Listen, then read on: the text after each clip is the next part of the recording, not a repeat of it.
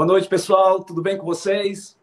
Sejam bem-vindos ao programa É de Deus, programa devocional da Igreja Presbiteriana de Manaus.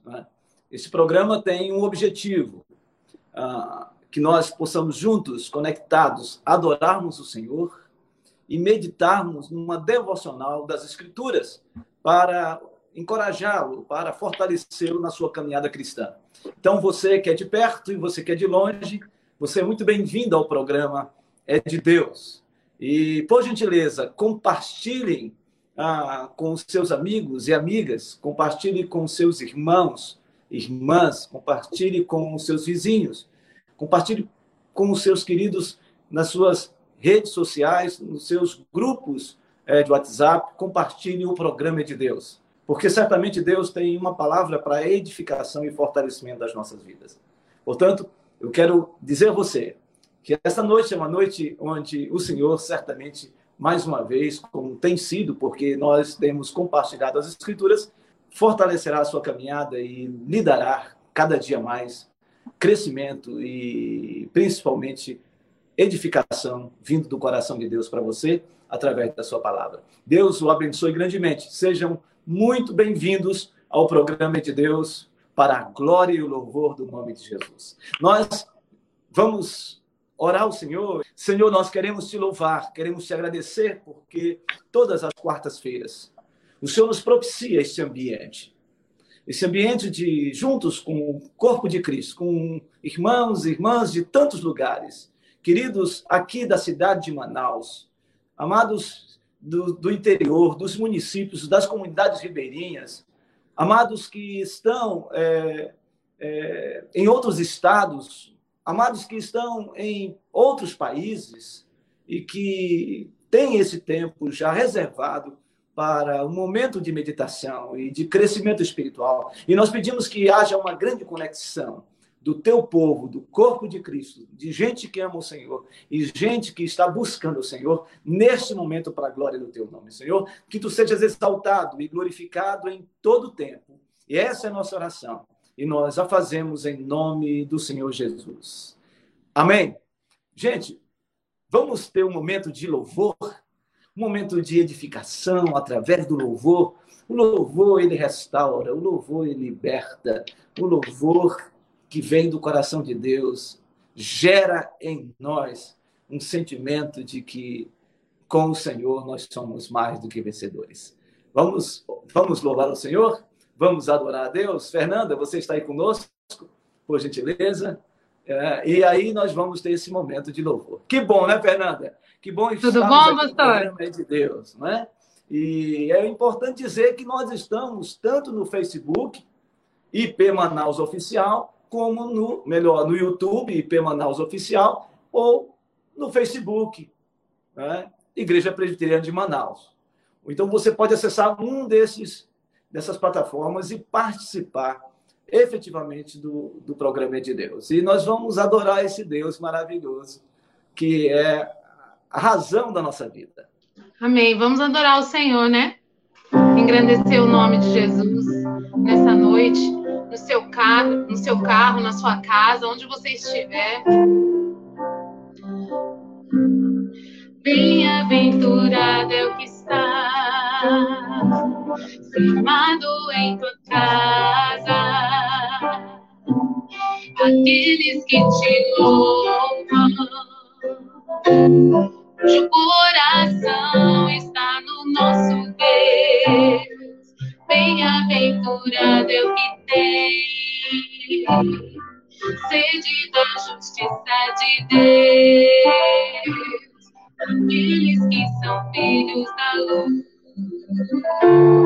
cuja força vem do nosso Deus, que o teu reino venha sobre nós, queremos tua glória sobre nós. Oh, meu Deus, nossa oração altíssimo, só esta nação é o clamor da igreja que te adora.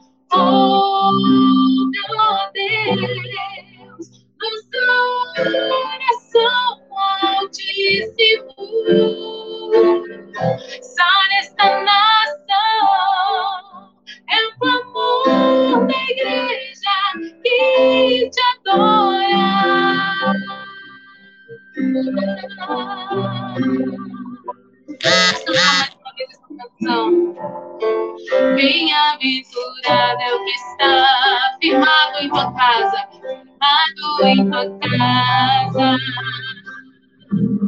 Aqueles que te louvam, cujo coração está no nosso Deus. Bem-aventurado é o que tem sede da justiça de Deus.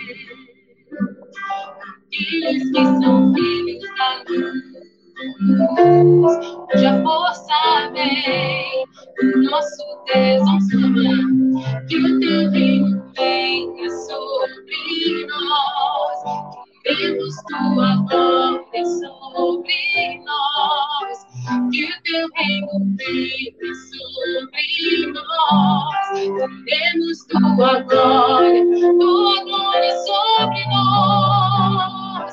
Oh, meu Deus, nossa oração altíssimo, sai esta nação, é o clamor da igreja que te clamora. Oh, meu Deus, nossa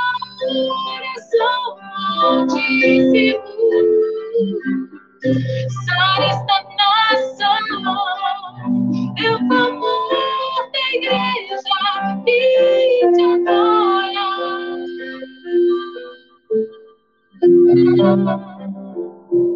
Amém. Toda glória, toda adoração. Amém.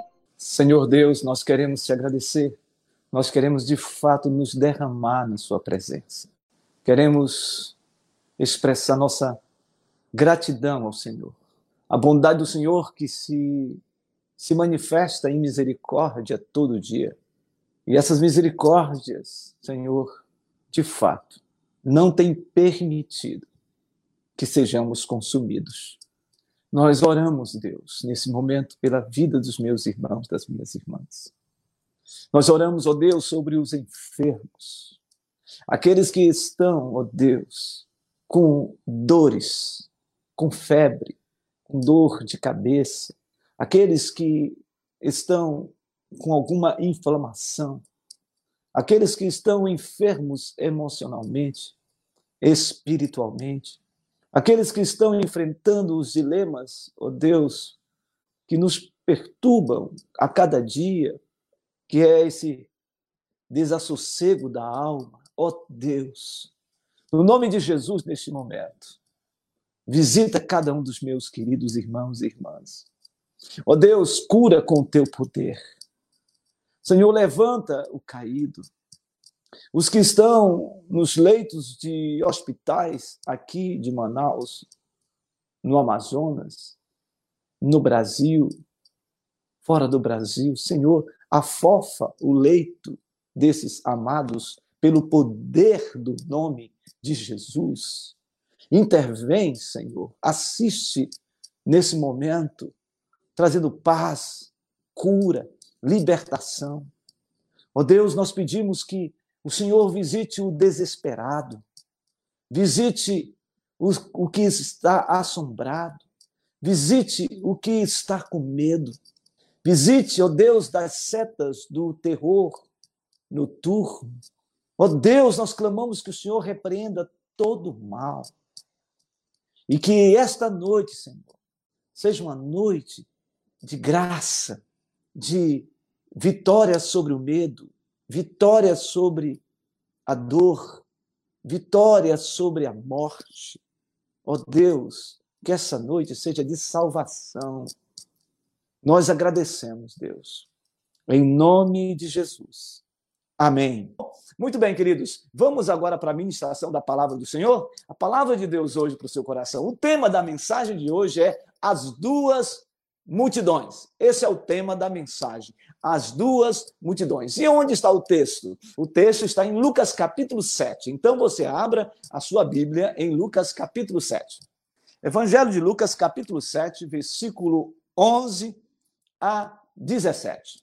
Lucas capítulo sete, onze a dezessete. A ressurreição do filho de uma viúva. Diz assim a palavra de Deus. Lucas, capítulo sete, de onze a dezessete.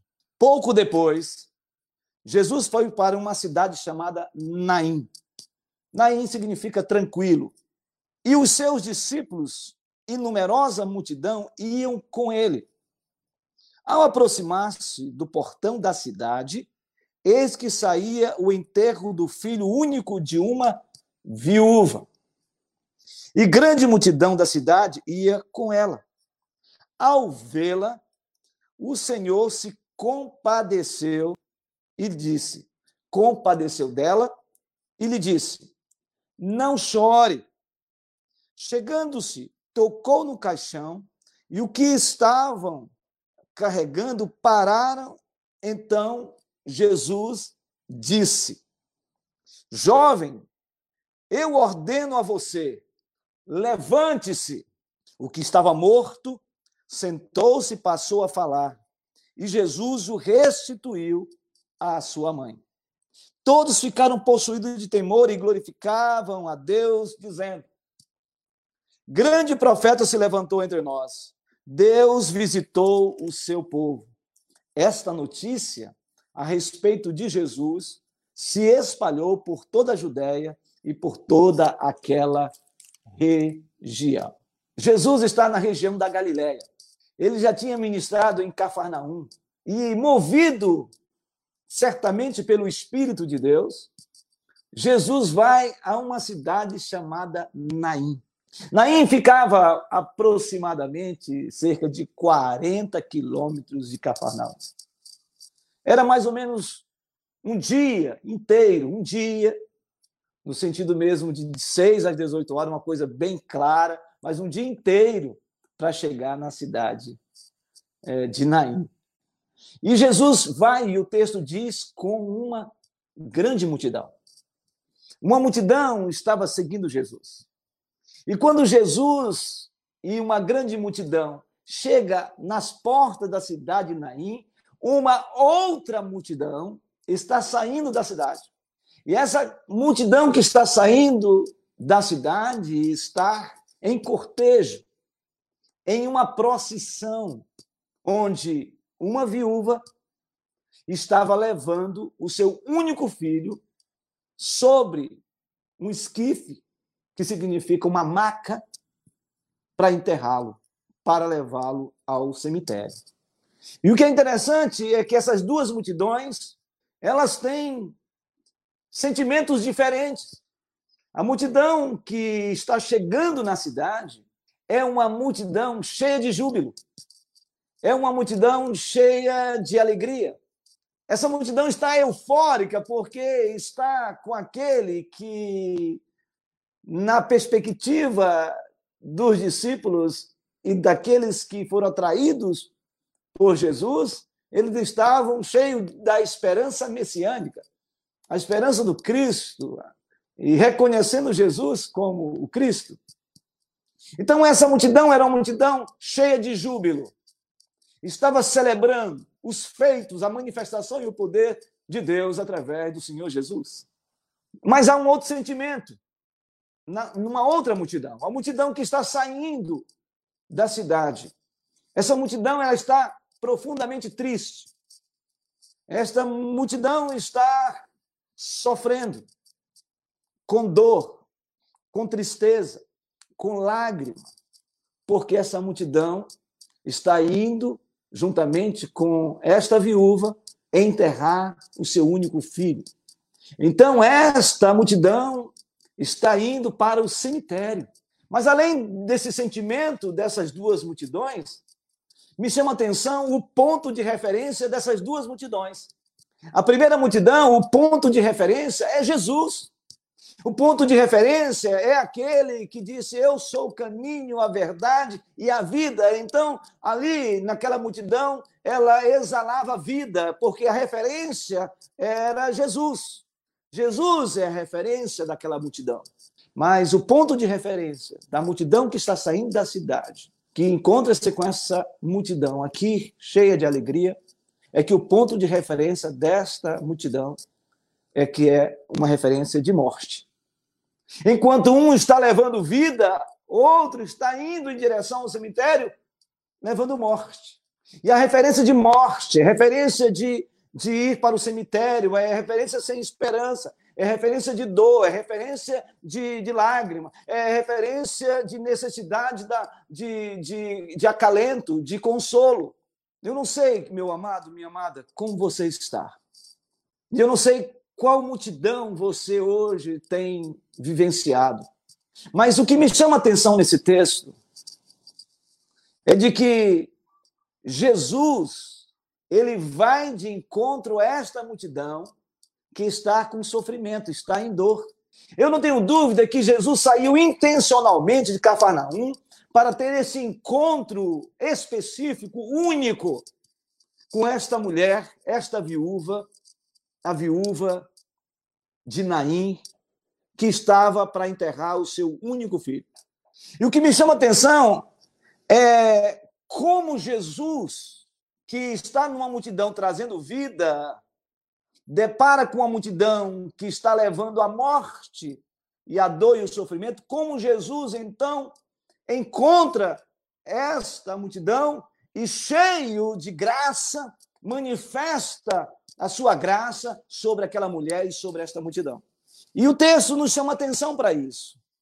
O primeiro aspecto que o texto nos chama atenção está no versículo de número três, depois que nós fizemos um breve relato dos versos de número onze e doze. E o verso de número treze diz assim: Jesus, ao vê-la, ou seja, ao perceber, ao contemplar, ao estar próximo daquela mulher, a mulher, a viúva do filho, de um único filho que tinha falecido, o texto diz que ele se compadeceu dela. A primeira questão aqui é que Jesus teve compaixão daquela mulher. E ele teve compaixão daquela mulher por vários aspectos. Primeiro, porque aquela mulher estava perdendo, realmente foi impactada com um sofrimento grandioso, que não dá nem para a gente dimensionar a perda de um único filho, a única herança, a única possibilidade de descendência, a única possibilidade de companhia, de cumplicidade, de companheirismo, de fidelidade, de assistência. Seu único filho tinha falecido. E o texto diz que Jesus tem compaixão, misericórdia. Ele sente a dor daquela mulher. Por isso que ele vai ao encontro daquela mulher. No meio de uma grande multidão, ele vai ao encontro desta mulher. Meu querido, minha querida, eu quero dizer para você que eu não sei qual é a dor que você tem passado. Tem muita gente que está sofrendo grandiosamente pela perda de entes queridos, que tem sofrido na alma a dor da separação. Quantas pessoas não perderam entes queridos por causa da covid dezenove? Quantas pessoas não perderam por causa de, um, de, de uma enfermidade, por causa de, de uma morte súbita, de algo inesperado? Quanta gente está sofrendo na alma, quanta gente está sentindo com aquela dor profunda, uma tristeza por causa de uma morte. Quantas pessoas não estão sofrendo hoje por causa também de dores na alma, de dores no coração, de dores ah, na, na sua própria existência. Quantas pessoas não estão sofrendo com cicatrizes, ou melhor, com feridas profundas na alma, que foi dilacerada por alguma intercorrência, por alguma situação, por, pelas próprias vicissitudes, pelos próprios problemas da vida, ou pela história da sua vida. E talvez você esteja fazendo parte desse processo de gente que está em desespero, com medo, com dor.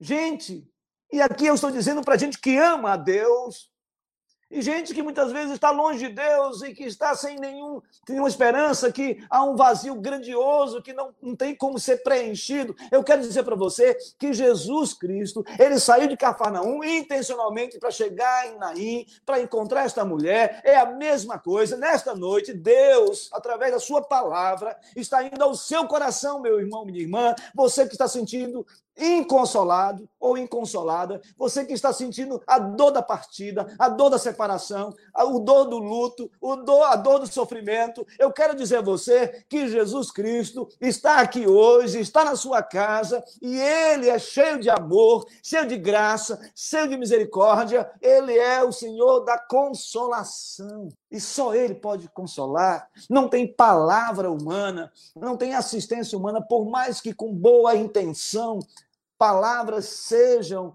é, ministradas ao seu coração. O que vai consolar a sua vida e o que tem consolado, e você sabe disso, é Jesus.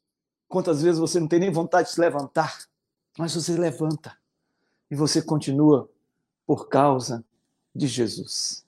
Jesus está aqui para consolar você hoje, consolar a sua alma, consolar o seu coração. Ele se compadece. Ele se compadeceu desta mulher. O segundo aspecto que me chama a atenção nesse texto está ainda no verso treze, já é a parte B do texto. Quando Jesus fala àquela mulher, além dele se compadecer, ele diz: não chore, não chore. Que palavra contundente, que palavra forte, que palavra com autoridade. E eu gosto muito do original desse texto, quando Jesus diz: não chore. A palavra chorar nesse texto, no original grego, é klaio. E klaio significa lamentação com sinal de dor. Lamentação com sinal de dor e aflição. Esta mulher, ela estava profundamente com esse sentimento. O choro dela não era um choro de murmuração, era um choro de lamentação.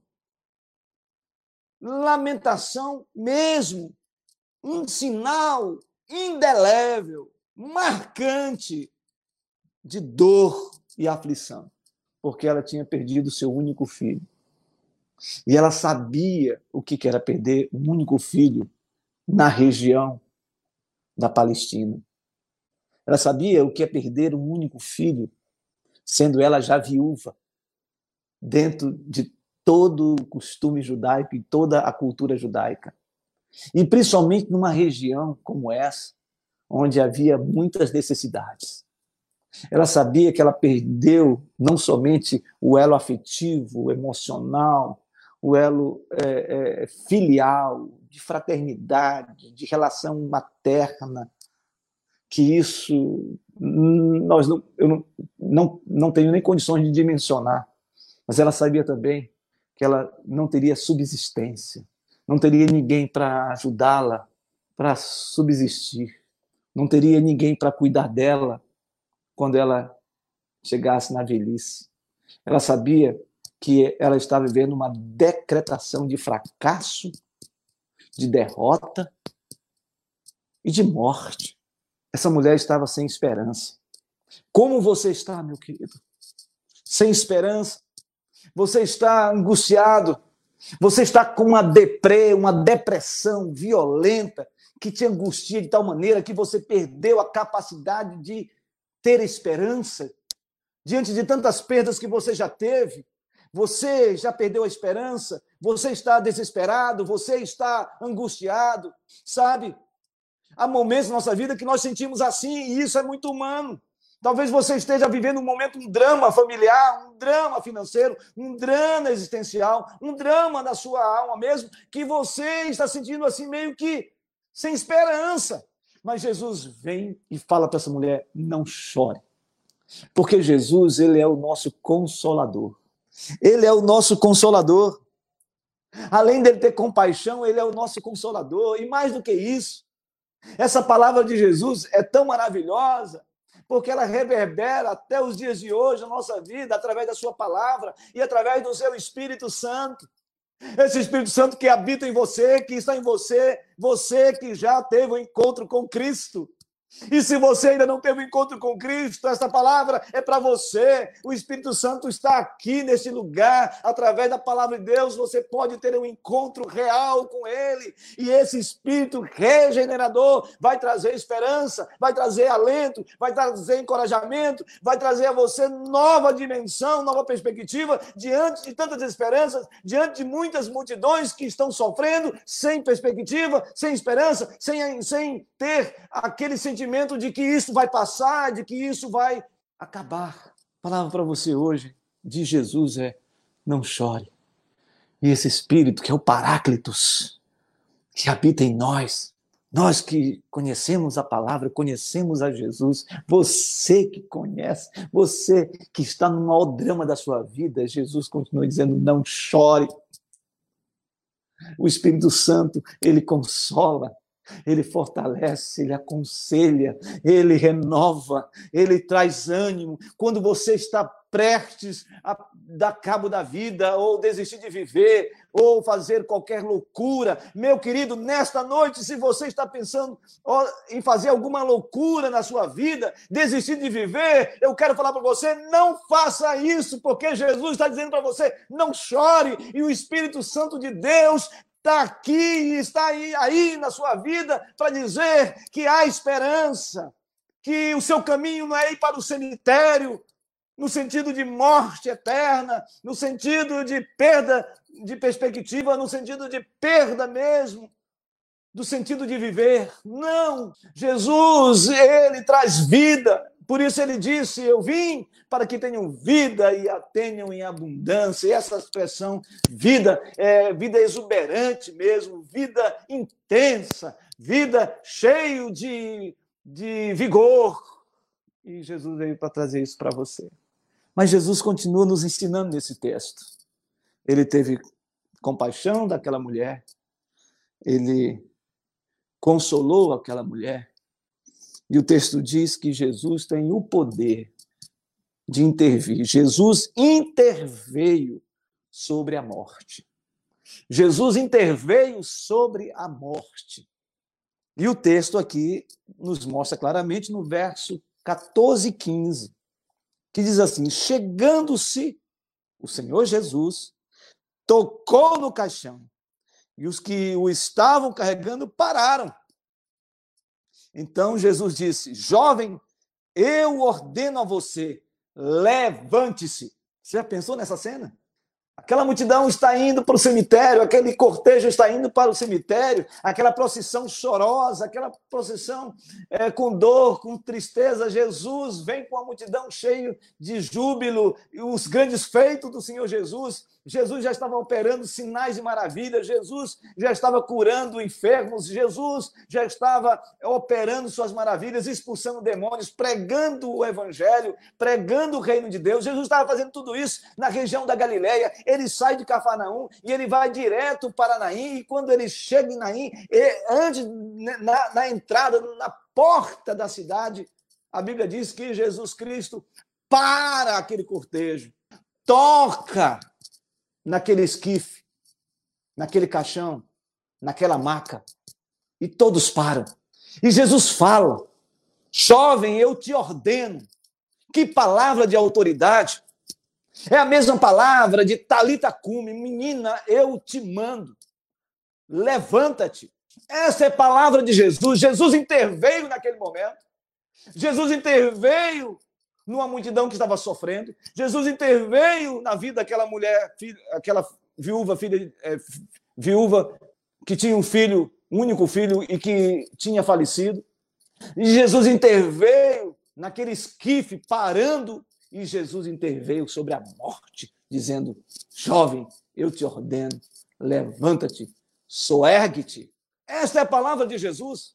Se você está indo por um caminho de tristeza, um caminho de dor, um caminho de morte, um caminho de sofrimento, se você está indo direto para o cemitério, e aqui eu estou fazendo uma metáfora, dizendo que a vida acabou, que não tem mais perspectiva, que não tem mais nenhum, nenhum sentido de ser da vida, eu quero dizer para você: se você está com enfermidade na alma, enfermidade espiritual, com sentimento de morte, em nome de Jesus Cristo, o Senhor Jesus continua dizendo: Eu sou o Senhor da vida.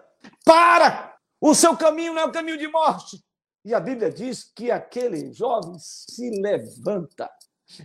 Está numa maca, ele se levanta pela ordem de Jesus. Meu amado, o seu caminho não é caminho de morte. O seu caminho não é caminho de fracasso. O seu caminho não é caminho de derrota. O seu caminho é caminho de vitória, é caminho de vida, é caminho de alegria, de júbilo, em nome de Jesus. Porque o choro pode durar uma noite, mas a alegria vem pela manhã. Nada vai nos separar do amor de Cristo Jesus. Você é do Senhor, você pertence a Deus. Então todo espírito de morte é destruído, todo espírito de morte é parado em nome de Jesus. Porque quando Jesus intervém, ele muda a nossa vida e nos dá vida, e vida eterna, e vida bem vivida para ser vivida. Como é que você está? Jesus interveio na morte. Se você ainda não tem Cristo Jesus, e que não tem certeza do seu encontro com Cristo, Jesus, clame a ele agora, porque ele está aí com você, para visitar o seu coração, para mudar sua trajetória, para mudar sua vida, trazer alegria no meio da tristeza, trazer vida em meio à morte, trazer abundância em meio à escassez, trazer alegria no meio da tristeza. Jesus é o Deus que intervém. Você foi feito para viver, e viver uma vida em plenitude, o mais, o projeto mais fascinante de vida é a gente viver com Jesus. Meu desejo nesta noite é que você experimente essa palavra do Senhor. Jesus interveio sobre a morte. Mas o texto continua. E o texto diz, no versículo de número quinze, algo importante. Ele diz, o que estava morto sentou-se e passou a falar. E Jesus o restituiu à sua mãe. Jesus, ele teve compaixão, ele consolou aquela mulher, ele interveio sobre a morte, e esse Jesus, ele restitui todas as coisas. Esse Jesus é o Senhor da restituição. A gente ouve muita frase de efeito sobre restituição, mas falar de restituição sem Jesus é só teologia da prosperidade dissociada completamente das Escrituras. Mas falar de restituição com Jesus tem outra conotação, tem um outro sentido. Significa que foi o Senhor que fez, foi o Senhor que deu. Não foi pela nossa capacidade, não foi pela nossa capacidade intelectual, pela nossa capacidade mesmo de dizer eu resolvo, eu faço, eu reivindico, eu determino. Nada disso. As palavras de efeito voltado para o homem, essa coisa egocêntrica, essa coisa de achar de que o homem consegue resolver todas as coisas, isto aí não é restituição bíblica. A restituição bíblica é quando Jesus faz, e é isso que Jesus está fazendo aqui, e fez. Restituiu o seu filho à sua mãe, o único filho dessa viúva. O Senhor tem o poder de restituir todas as coisas. Ele tem o poder de restituir a sua família. Ele tem o poder de restituir você a ter uma saúde emocional saudável, plena, equilibrada. Ele tem o poder de restituir você dessa enfermidade física que tem gerado instabilidade em você. E você está padecendo por causa disso. Jesus tem o poder de restituir uma saúde vindo do trono de Deus para o seu coração, para a sua alma, para o seu físico. Jesus tem o poder de restituir você a alegria da salvação. Jesus tem o poder de restituir na sua vida, novamente, o prazer de viver. Você que perdeu a alegria, Jesus tem o poder de restituir. Jesus tem o poder de restituir para você tudo aquilo que o gafanhoto consumiu, tudo aquilo que foi tirado de você. Tudo que você perdeu, tudo que você perdeu nessa caminhada toda, O Senhor Jesus tem o poder de restituir, e eu creio que Ele vai restituir todas as coisas na sua vida, em nome de Jesus. E aí, nós encerramos esse texto devocional de hoje, observando os versículos dezesseis e dezessete. Todos ficaram possuídos de temor e glorificavam a Deus, dizendo: grande profeta se levantou entre nós, Deus visitou o seu povo. E essa notícia a respeito de Jesus se espalhou por toda a Judéia e por toda aquela região, ou seja, por toda a Palestina. Essa notícia da ressurreição do filho único da viúva de Naim foi algo potentoso. Mas sabe o que me chama a atenção nesse texto? É que uma multidão celebrava a vida e estava chegando na cidade de Naim. Uma outra multidão estava saindo da cidade, lamentando profundamente a morte daquele jovem. Mas quando Jesus encontra aquilo, aquela multidão, e ele opera a sua, a sua compaixão, o seu consolo, quando ele interfere sobre a morte, quando ele traz restituição, eu não tenho dúvida, o texto está dizendo que todos ficaram extremamente perplexos e celebravam, e se alegraram, e contaram os grandes feitos de Deus naquele momento.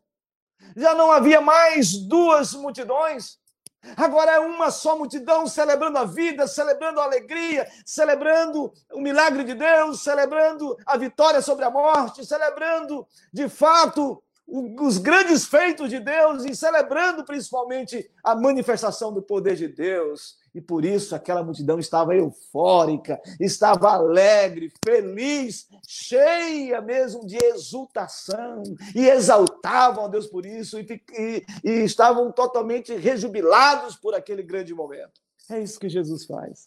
A gente anda olhando para a cidade e vê tanta gente, uma multidão para ir para um lado, outro para o outro, aquela correria de gente e tudo mais. Tem muita gente hoje que está assim, mas quando Jesus chega e exerce sua compaixão, o seu consolo, intervém na morte e traz restituição. Só há motivo, expressão, mesmo em meio a todo o sofrimento, é que a alegria, ela enche o lugar, ela contagia tudo que está em volta. Meu desejo é que você faça parte, no meio de toda essa dor e sofrimento, dessa multidão que foi encontrada por Jesus, que foi achada por Jesus. E quando nós somos achados pelo Senhor, encontrados pelo Senhor, mesmo em meio a toda a dor e sofrimento, a alegria que está em nós, ela transcende toda a dor, todo o sofrimento. Ela transcende a aflição, ela transcende todo tipo de tribulação. Porque essa alegria, essa felicidade que Jesus gera em nós, ela não é circunstancial, ela é ultra circunstancial, ela é apesar de tudo. Jesus encheu o meu coração, a minha alma de alegria. Que você seja cheio da presença de Jesus hoje, que Ele traga alegria para a sua casa, alegria para os seus projetos, alegria para os seus sonhos, alegria para você que tem Cristo e muitas vezes duvida de algumas coisas, que você seja cheio de alegria pela presença maravilhosa de Jesus, porque Ele encontrou você e Ele mudou a sua vida, como Ele mudou a minha vida. E se você ainda não entregou a sua vida a Cristo, entregue sua vida a Jesus, porque, porque é Ele que nos encontra, é Ele que nos acha, é Ele que nos alcança, é Ele que nos salva, e só há salvação nele, para a glória e o louvor do nome de Jesus. Que Deus abençoe você. Que você faça parte dessa multidão com Jesus, que celebra a vida, apesar de toda a luta e apesar de toda a dor. Que Deus abençoe cada um de vocês. Vamos orar? Senhor, nós queremos agradecer por esta noite, pela sua palavra, pelo seu cuidado, pelo seu interesse em nós, apesar de nós. Obrigado pelo seu grande amor. Obrigado pela sua misericórdia. Obrigado porque nós temos esta oportunidade de sabermos que nós fazemos parte de uma multidão feliz, Não porque tudo nos vai bem, mas é porque nós amamos o Senhor e o Senhor nos amou primeiro. A nossa felicidade, ela é imensa, porque fomos achados, salvos, libertos.